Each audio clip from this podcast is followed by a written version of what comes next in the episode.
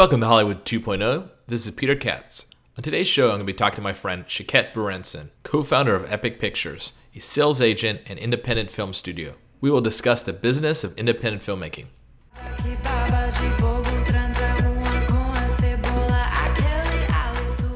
What are the most common misconceptions about the film industry that you hear on a regular basis? I find that a lot of young filmmakers they come to us looking for uh, pre-sales, and I think there is a misconception there because pre-sales is just a very expensive way of financing films. So in order to pre-sell a movie, you need to go out there, you need to sell it obviously before it's made, which require more marketing and, and more experienced salespeople. The bank is involved. The bank require you to have approved line producer, approved accountants on set. Uh, you need to have a bond, which have their own set of requirements. So really, it costs you, I would say, on the low end, 50, on the high end, 150 thousand dollars just to walk into the bank. So if you're financing a two million dollar movie, pre-sales is not going to be your um, really a viable option for you.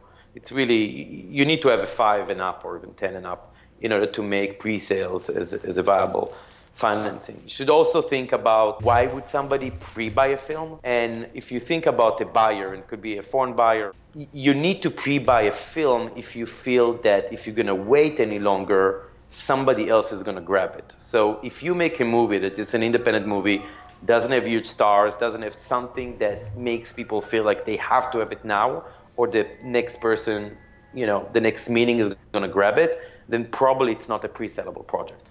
What's your metric for deciding what films to produce?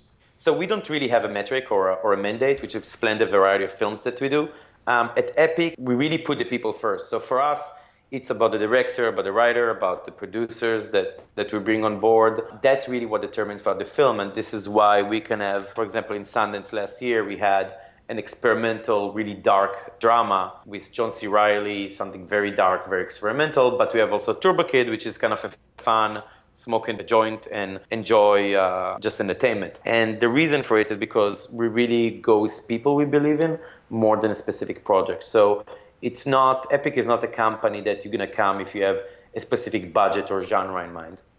How do you feel about Netflix and other streamers getting into your space? Well, it depends. People look at them as competitors, but they're competitors and uh, collaborators at the same time. We work a lot with Netflix. Uh, we in discussion about few projects with Amazon. We work with Hulu. So for us, it's actually good to have uh, more competition in the market, especially on the foreign side. And you know, this is relatively new that the streamers have been part of this ecosystem. Yeah, so they're new, but really the model is closer to what uh, TV models um, been doing for many many uh, years.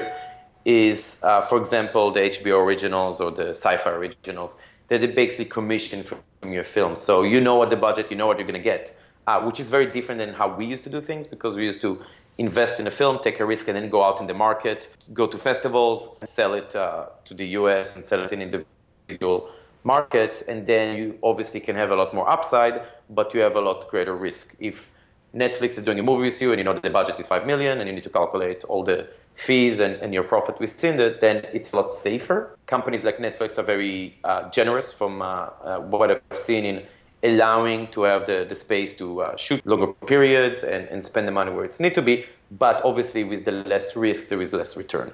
I think someone from Netflix was quoted saying that it allows the producers to get consistently on base, but it's less home runs. That's, uh, I would agree with it. Who was that from Netflix? I think Just it was curious. Ted. Was it Ted Sarandos? I think mentioned that in an interview where he was talking Yeah. about that it's a more of a predictable model, but it's less upside, but also less volatile. Yeah, it's low volatile, more upside, but you also need to remember as a filmmaker, as a director, as a producer, that your home run is to make a show that was accepted so well. So Netflix now is going to give you more budget or bigger projects to do. So if, if you work with them on, on some independent uh, horror movie for just you know a couple of million dollars, and you really hit a home run, then maybe you can get your next TV series finance or a, or a much bigger film. So there is to actually make a, an upside, not on an individual case. It's more on the entire relationship. And I think that each movie has their own release strategy. Uh, I think one big mistake that you can make is insist on a theatrical release when a movie shouldn't have it, or um, try to go to VOD before it's on uh, something like Netflix.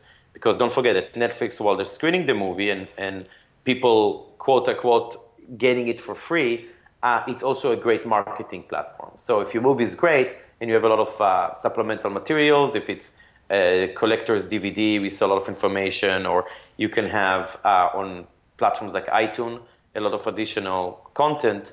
Uh, the fan will seek it out, and it will help you make a sequel. I don't know for Turbo Kid, for example, it's playing right now on Netflix, but we're we have a, a big merchandising push. We have a graphic novel, we have a collection edition that's been doing very well. We have costumes that gonna come up uh, for next Halloween. So Netflix is not necessarily just ending your revenue stream. You just need to be very smart to find the other revenue streams. Specific to Turbo Kid, that's really interesting how you're able to leverage the visibility for Netflix. Was that something that you had in mind, or you were like responding to the very positive response? I think in that case, the movie really struck a chord with people, and we have so much more material and such a bigger world to uh, to give to people. So for us, it was great. We have thousands of fan art, uh, people doing Turbo Kid tattoos and graffitis and doing a lot of cosplay. So for us, it was a perfect kind of storm in terms of uh, building a fan base for the film. Big Ass Spider, for example, after he went, uh, after he played on Sci-Fi Channel, it was a couple of years ago, we actually seen uh, an uplift in uh, VOD sales. So obviously, is if it's chatter on Twitter or social media, it's actually increased the awareness and increased the sales, which you would, would assume that why would somebody buy it on iTunes if it's already on Sci-Fi Channel? But I think that people watch films wherever they comfortable to watch movies. And if you watch movies on your Netflix, you can put it in as many theaters you want. That person is not going to go to theaters because it doesn't consume content there. If you're a type of person that download movies on iTunes because you travel a lot and you travel out the country and you like to have it on your iPad, that's what you're going to do. So I think there is a combination. Of course, there is the value seeking consumer that just will look for the cheapest way. But in the end of the day, the cheapest way is piracy, you know? So you know, we should all be happy to have uh, other options for audience. What's the current state of international film sales? I would say it's exactly like um, everywhere else in the economy. I think the rich are getting richer and the poor are getting poorer. Studios and Netflix and really everybody focusing on the big budget, uh, shiny films with a lot of big stars and a, and a celebrity director. The model of just making a small film and going out of DVD is pretty much dead. Uh, VOD brought some revenue to cover for the, the, the dying or the death of the DVD, but it's not as much as you used to get. If you want to make money from uh, small independent movies, you really need to keep the budget even smaller than before. Uh, you really need to kind of go big or go really small. And there are ways to go small without really going small, and that's thanks to other options of financing. For example, a few years ago, you didn't have crowdfunding. You know, now you can make a half a million dollar movie, but maybe big portion of it came from crowdfunding, another portion came from tax credit or some sort of subsidy. So you're really not spending that much money. I mean, maybe you're spending 200,000, but the movie is actually a million dollar in terms of production.